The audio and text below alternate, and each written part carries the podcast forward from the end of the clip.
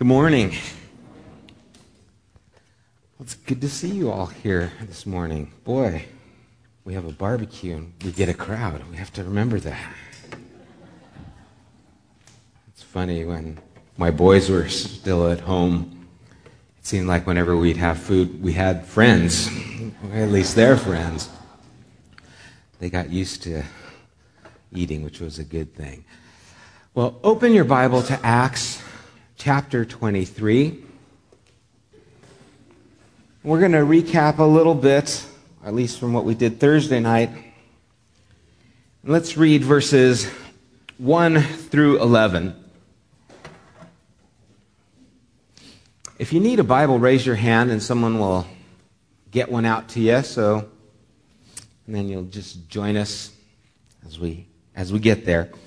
Acts 23, starting at verse 1. Paul looked straight at the Sanhedrin and said, My brothers, I have fulfilled my duty to God in all good conscience to this day. At this, the high priest, Ananias, ordered those standing near Paul to strike him on the mouth. When Paul, then Paul said to him, God will strike you, you whitewashed wall. You sit there to judge me according to the law, yet you yourself violate the law by commanding that I be struck. Those who were standing near Paul said, You dare to insult God's high priest? Paul replied, Brothers, I did not realize that he was the high priest. For it is written, Do not speak evil about the ruler of your people. Then Paul, knowing that some of them were Sadducees and the others Pharisees, called out in the Sanhedrin, My brothers, I am a Pharisee, the son of a Pharisee. I stand on trial because of my hope in the resurrection of the dead. When he said this, a dispute broke out between the Pharisees and the Sadducees, and the assembly was divided. The Sadducees say there is no resurrection, and that there are no neither angels nor spirits, but the Pharisees acknowledge them all. There was a great uproar, and some of the teachers of the law who were Pharisees stood up and argued vigorously. We find nothing wrong with this man, they said. What if a spirit or an angel has spoken to him? The dispute became so violent that the commander was afraid Paul would be torn to pieces by them. He ordered the troops to go down and take him away from them by force and bring him into the barracks. The following night, the Lord stood near Paul and said, Take courage. As you have testified about me in Jerusalem, so you must also testify in Rome. Imagine yourself as Paul in this situation. And I want to go back a little bit further because Paul had been planning to go to Jerusalem. You may recall, we spoke about how he got to Jerusalem, and there was already a buzz about who he was and what he represented. And so some of the people who were befriending Paul there at the church, James, the brother of Jesus, and the elders there at the church, told him, Paul, you need to settle down. You need to make an agreement with these guys here who have taken the vow of a Nazarite so that the, the Jewish people who uphold the law will see that you aren't against them. He did that. He went into the temple. They accused him falsely of bringing Gentiles into the temple. They drug him out and they were going to kill him. The whole city was in an uproar, accusing him falsely. So he, he comes to the city. He tries to bring a peaceable resolution. It starts a riot. The Roman commander has to go down and pull him out by force. Paul then addresses the people, and again it causes an uproar. The people are tearing their clothes and saying, Kill him, he's not fit to live. So the commander then takes him into the barracks, is about to beat him. All in a day, right? All in a day's work, Paul. And then Paul says, Can you beat a Roman citizen? And he goes, I didn't know you were a Roman citizen. And so this commander, not knowing what to do with Paul, says, You know what? I'm going to put you before the Supreme Council, which is what we see here, and, and find out what's going on with you. And as he puts them before the council, Paul just begins to make his statement, saying, I have, I'm of good conscience. And the leader of the council has him struck in the mouth It's not going well. It's not going well. What do you do? Okay, I haven't even gotten two sentences out, and the guy smacks me in the mouth. What else am I going to say? It's not like I said anything too, too bad. But Paul perceives that the council is divided between the Pharisees, which are the conservative Republicans, and the Sadducees, which are the liberal Democrats and he, he says something to, to stir it up between both of them so now they're arguing with each other and not at him. But they're still so violent that they want to go and beat Paul up. So the commander, once again, is going, Oh my gosh, what's with this guy? Pulls him out of there. And there we see Paul in verse 11, which is the verse I really want to focus on. The following night, the Lord stood near Paul and said, Take courage. As you have testified about me in Jerusalem, so must you also testify in Rome. Whenever we see the scripture talking about God telling someone to take courage or don't be afraid, the reason it's being said is because they're not being courageous and they're afraid. It's not a hard one to figure out. Remember when Jesus was resurrected and he appeared in the room to them and they freaked out, as you would too. And then he said, Don't be afraid. Why did he say that? Because they were afraid. It was obvious. And so here we see the Lord standing by Paul and he says, Take courage. I don't know why, but that brings comfort to me to hear that Paul said, had to be told, take courage. Now, this isn't the first time. In fact, this happened earlier in Acts 18:9, where the Lord said, Do not be afraid, keep on speaking, do not be silent, for I am with you, and no one is going to attack and harm you, because I have made many people in this city. Nor is this the last time. In Acts 27 23, says, Last night, Paul speaking, an angel of God, whose I am, I love that, and whom I serve, stood beside me and said, Do not be afraid, Paul. You must stand trial before Caesar. So we see there's two other times where Paul is told to not be afraid. And here, to take courage, which has the same connotation. Uh, there's fear gripping your heart. Be courageous. And I don't know why, when I hear and read Paul being told, hey, stop being afraid, it makes me feel better. I'm comforted knowing that, you mean Paul was afraid too? Because I, I get this idea, I don't know if you do, but I, I get this idea that, man, this guy, he just was not moved. He was a rock. Nothing swayed him. But here we have a glimpse in one of the movement moments where he is indeed being swayed, where he's doubting, where he's wondering, what's going on? I get into Jerusalem and I've been, they've tried to kill me three times now. What's going on? What, what's the use? And, and take courage. You know, courage is, is an interesting thing. Because courage is not the absence of fear. In fact, many times when you are to be courageous, the emotion that you have is fear. It's kind of a ripoff. You would think, you know, courage means I feel courageous. But really, usually what you feel is afraid. But in spite of your fear, you move forward selflessly. That's what makes it courageously. If a fireman goes into a burning building, you think he's not scared? Of course he is, but he's doing it for the benefit of someone else. So when he says take courage, it doesn't mean don't you're not going to fear anymore. But in spite of your fear, I want you to know something. First of all, I want you to know that I'm with you. You know, there's two scriptures that kind of go hand in hand. Isaiah 12 2 says, I will trust in the Lord and not be afraid. If we have trust in God that He is near, then we're not afraid. But that's not always the case.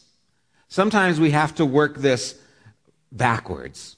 And that's why we have Psalm 56 3 that says, When I am afraid, I will trust in you. You see, sometimes we find ourselves already afraid, and then we have to move to trust. Yeah, it's better if you can trust the Lord and not be afraid, but that's just not life sometimes. Sometimes we find ourselves afraid, and now we have to step into trusting God. And what that doesn't mean is you are not going to feel afraid, but what that does mean is you are going to recognize that you can put trust in the Lord. You can have confidence in Him.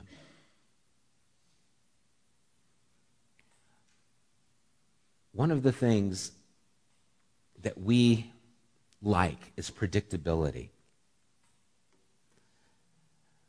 It makes us feel secure when things are predictable. But the truth of life is, is that many times when things are not predictable, when there's trauma, when there's crisis, when there's tension and transition, we freeze. We feel afraid. And in those moments when that trauma hits, that crisis hits, like Paul finds himself here, what am I going to do? The whole city is trying to kill me. The council is out to get me, and I'm sitting here in a prison cell not knowing what's going to happen. At that moment, it's hard to see the moment. All you see is the past and wonder about the future. And you indeed become paralyzed by fear. We've talked about this before, how what fear does is it brings barriers and, and stops you from crossing over those places. If you're afraid of heights, you don't fly or go mountain climbing or zip lining, you know, on those kinds of things. Why? Because you're afraid. It brings a barrier that keeps you from going. Well, what happens when you are afraid of life? And it just paralyzes you. It grips your heart, and you are there, not knowing what to do.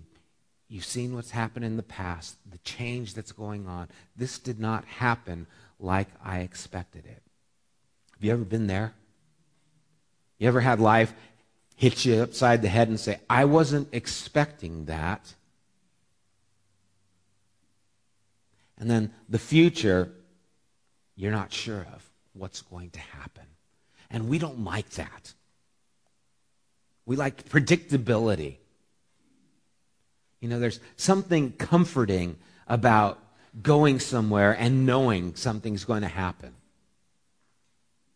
You know, guys ever go to 21 Choices, the yogurt place? You know, it's great. They have all these flavors throughout the month, and I always sample them, you know, because they give you a little thing, and I like to sample them. And so let me try that, you know, pumpkin, whatever it is. And I, I try them all, but I always end up getting the same thing. I always end up with the vanilla with the Heath bar in it and some blackberries. That it's bam, you know. It just works for me. But I've got to try the chocolate mint and I've got to try those things just to try them. But I'm comforted in that they still have vanilla, and vanilla is vanilla. And I know it's there. Same thing with restaurants. Do you ever go to a restaurant and you always order the same thing at that restaurant? You know, and you have different things that you order at different restaurants. Macaroni grill, I get the shrimp portofino. I don't even need the menu. I've tried other things, but no, I want the shrimp portofino.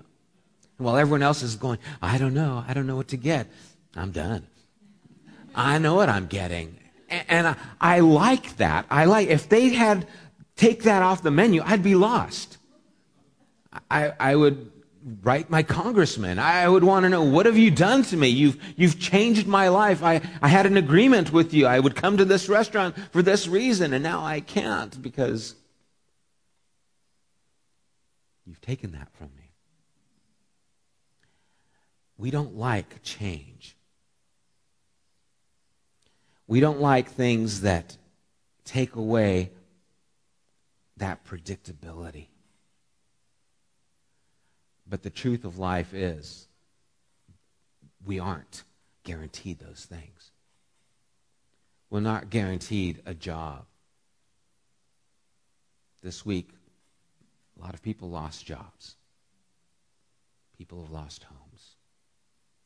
We're not guaranteed health. People have gotten sick. And we can find ourselves paralyzed with the change that is taking place, not knowing where our future goes. But you see, it said that the Lord stood near him. And sometimes knowing someone is near you makes all the difference. I love the story in Ruth, the book of Ruth. It starts off, and we know about this woman, Naomi. But we know the story's not about Naomi because the book's not named after her. It's named after Ruth. And Naomi has a husband and two sons. The husband dies. They're in Moab because there's a famine. And then her two sons die. And so now she's left with her two daughter in laws Orpah, that looks like Oprah, but just the R is a different place, and Ruth. And Naomi's heading back to Bethlehem and says, You know what?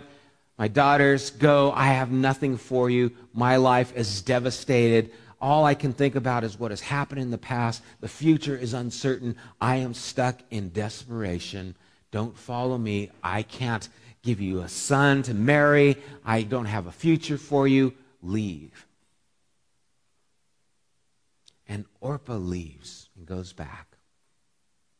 And then Naomi begs Ruth, go. Go ahead. But when it says that Ruth clung to Naomi. And she says, I will not leave. Nothing will separate us except death.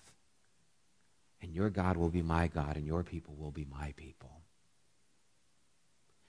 And Naomi was blessed because of the faithfulness of someone else. Just as Paul receives encouragement because the faithfulness of someone else. Which makes us think, you know, we need people around us. It's good to have a Ruth, someone who will come by your side and stay by your side. And it's good to be a Ruth to someone, or a Ross, depending on who you are. It's good to be there for someone else. But what about when there's nobody? What about when there is no one else there? The Lord stood by Paul. Jesus said in John 16:33, "In this world you will have tribulation, but take courage. I have overcome the world." See, Jesus would speak into our fear to take courage because he's with us. He will never leave us, he will never forsake us. He would speak into our lives when we feel there is no one else who understands. Have you ever been there? Because I can imagine Paul is there. His brethren asked him to fulfill the vow with these Nazarites, and it ended up turning into a riot. That didn't work out. His brethren, who were the Pharisees, were bickering and still trying to kill him. That didn't work out. The Roman governor, he wanted to knock him out too. That didn't work out. There is no one standing by me right now. But the Lord stood me. I can remember one time I was with my friends and I was having a bad day. This was a long time ago. I was in high school. So, you know, a bad day in high school is different than a bad day now. You know, I think, oh, I wish I had those bad days again. You know, oh, look at my hair. You know, what am I going to do? You know, that's it. What am I going to do? Oh, life is over. You know, the things that matter to you back then. and I don't remember, for those of you in high school, I apologize. I, am not minimizing the zit, it is horrendous. Uh, for the, you know, I was just struggling at that time and, and, I just was going with my friends to, it was a concert, I believe, and I'd had a rough day and I had to do everything I could to get there. They didn't give me gas money and I didn't have much money and I got there and they all bailed out of the car before I'd actually parked so that they could get in and left me there to go find a place to park and then I guess I'd meet them somewhere down the line. And I was feeling like, man, you know, where's, all my friends. I'm having a bad day. And they all jumped out of the car, and it's every man for themselves. And I was having a pity party, and, and no one was invited. You know, I just. And I sat there in the car, and I finally found a place to park that was like 10 miles from the place, you know, because everywhere else was taken. And I remember just sitting in the car, just thinking, man, you know, what's this? What's this about? And I definitely just had this feeling of emptiness and no one there for me. And I remember the Lord saying, Sam, I love you. And it was enough to melt me. And, and it, it broke me. Because at that point, I recognized that the Lord was indeed near me. And that was enough. There, there are so many stories of those who are in prison, who are going through times of struggle, where they find comfort from the Lord. Corrie ten Boom in the Nazi concentration camp would say that there is no pit so deep that he is not deeper still. And sometimes in those prisons of life, when everything else is quiet, the past is not good, and the future is uncertain. We find ourselves in a moment where, if we're quiet, we can sense that the Lord is near, that He's with us.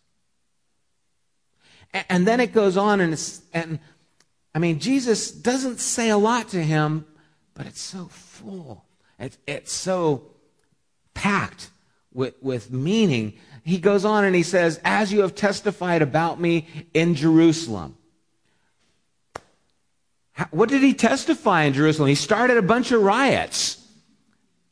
But as you've testified about me in Jerusalem, so I'm going to have you testify in Rome. It didn't seem like he was very successful in Jerusalem. Everyone's trying to kill him. He's gotten beaten up a couple of times.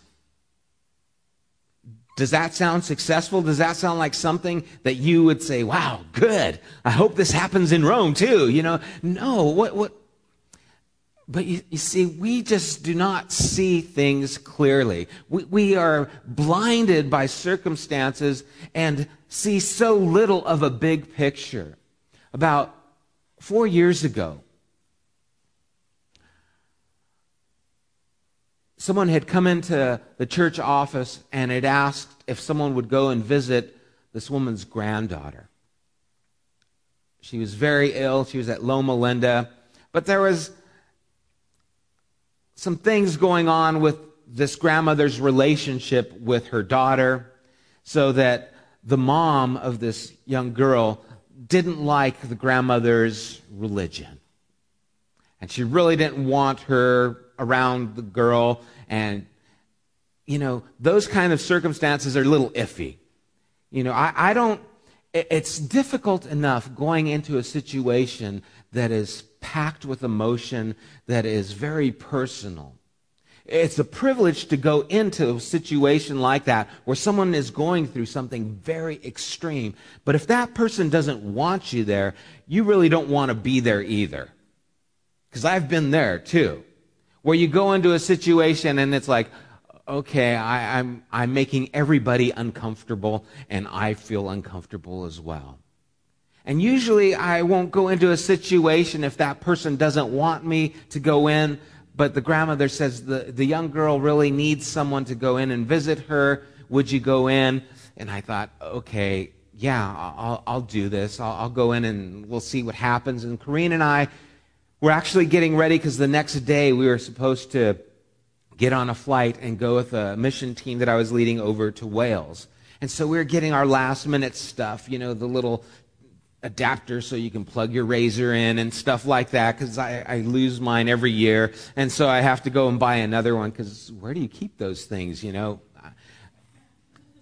You probably have a place. Mine might be there because I probably bought 10 of them. But, you know, I'm going and I'm getting all the things that we need for our trip. And in the middle of this, I got to make the stop over at Loma Linda to see this girl, and I'm not sure what's going to happen, the situation. And so Karina and I go out there to Loma Linda. We find the, the young girl's room, and we go into her room, and, and she's medicated pretty heavily. You know, she's got a rag on her head because she's bald from just some of her treatment, and, and she's very tired.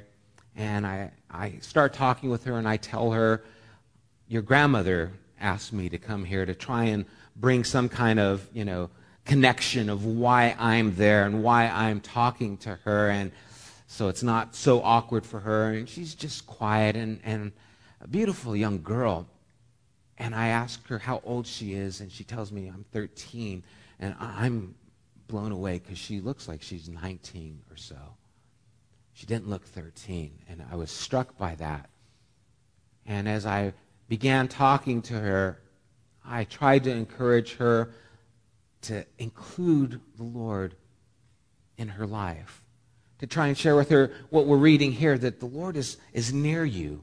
He's with you. He wants to be a part of your life right here in this difficult time.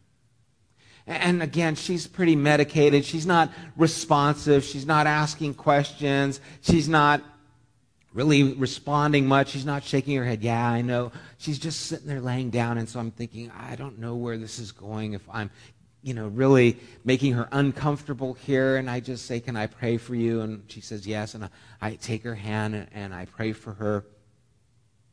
And I leave her a little card with my name and phone number on. And I, I tell her, If you need anything, give me a call, okay? We'll be praying for you. And, then we leave probably spent 20 minutes in a room about that.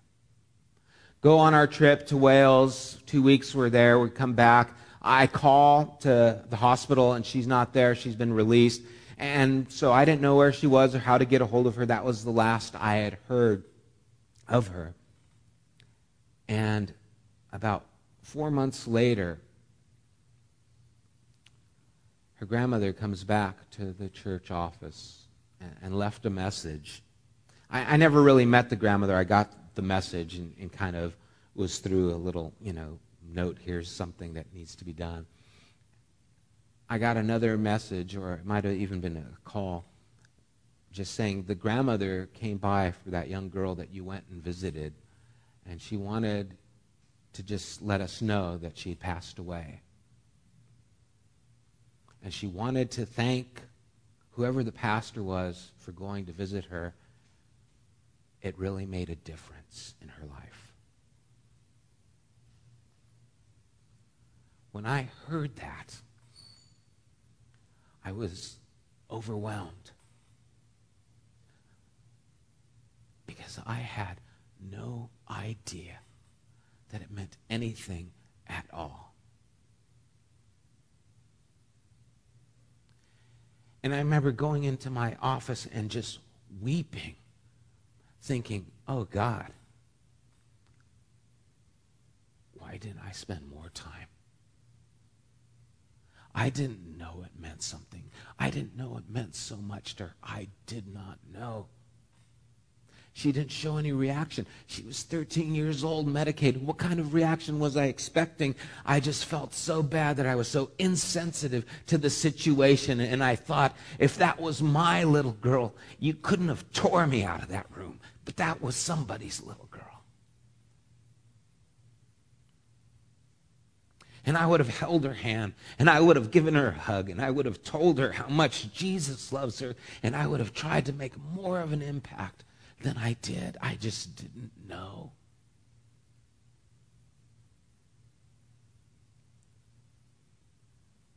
But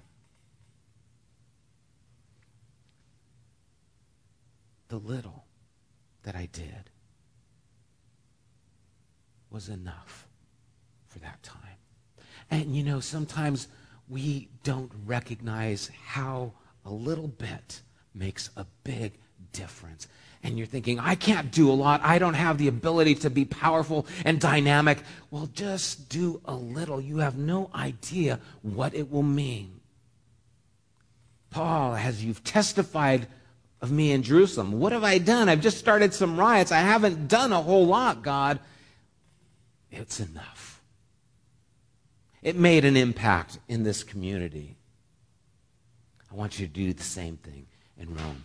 You see, be faithful in the small things, and God will bless you in the big things. But take that step and walk in faith in the small things. Have you ever noticed in, in Hebrews 11, the Hall of Faith, as it's called, some of the names that are in there? Jacob. That guy was a conniver. He ripped his brother off out of his birthright. There's a guy named Barak in there. He's got like two verses. And his verses in Judges talks about he's asked to go and fight battle. And first he says to Deborah, Well, if you go, I will. Way to go, dude. Samson. If you were to put your fantasy football Hall of Faith team together, would you put Samson in there? Would you include Samson in your list of Hall of Faith? Yeah, he did some good things, but man, the guy had some problems. That whole Delilah thing. And throughout Hebrews 11, righteous Lot, what is that about?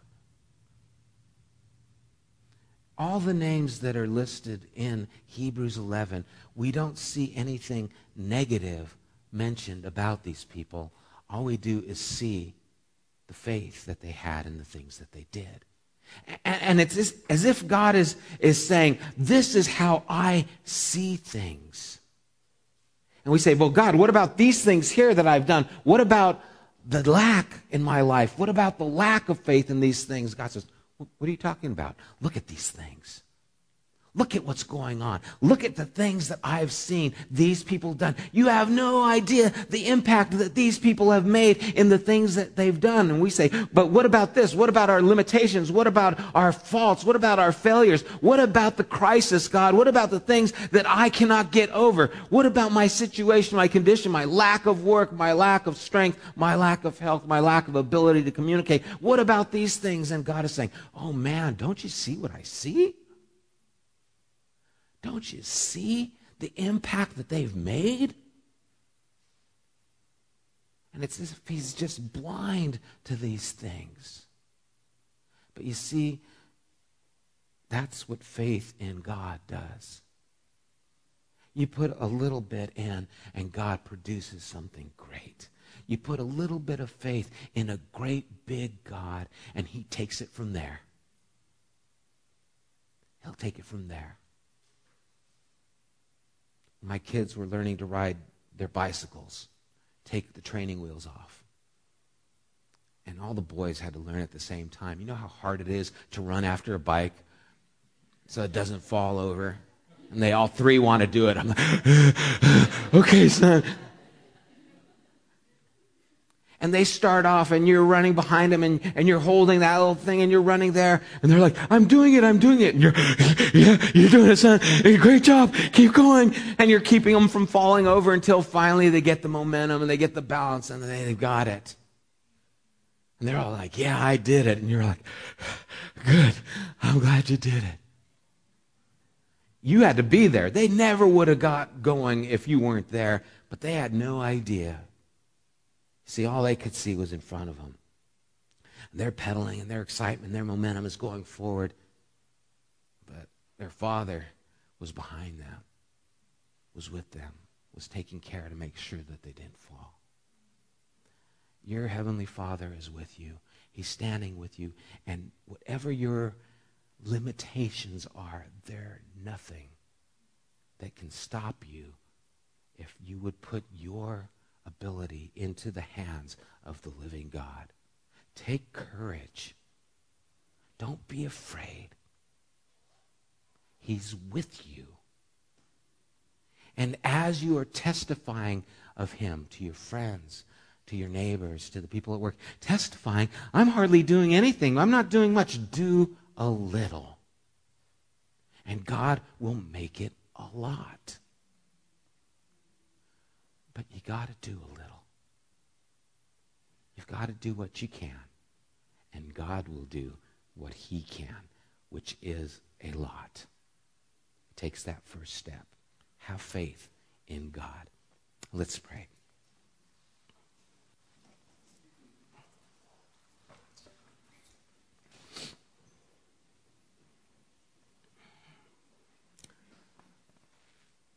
Father, we do ask, Lord, that you would increase our faith. Help us to not be paralyzed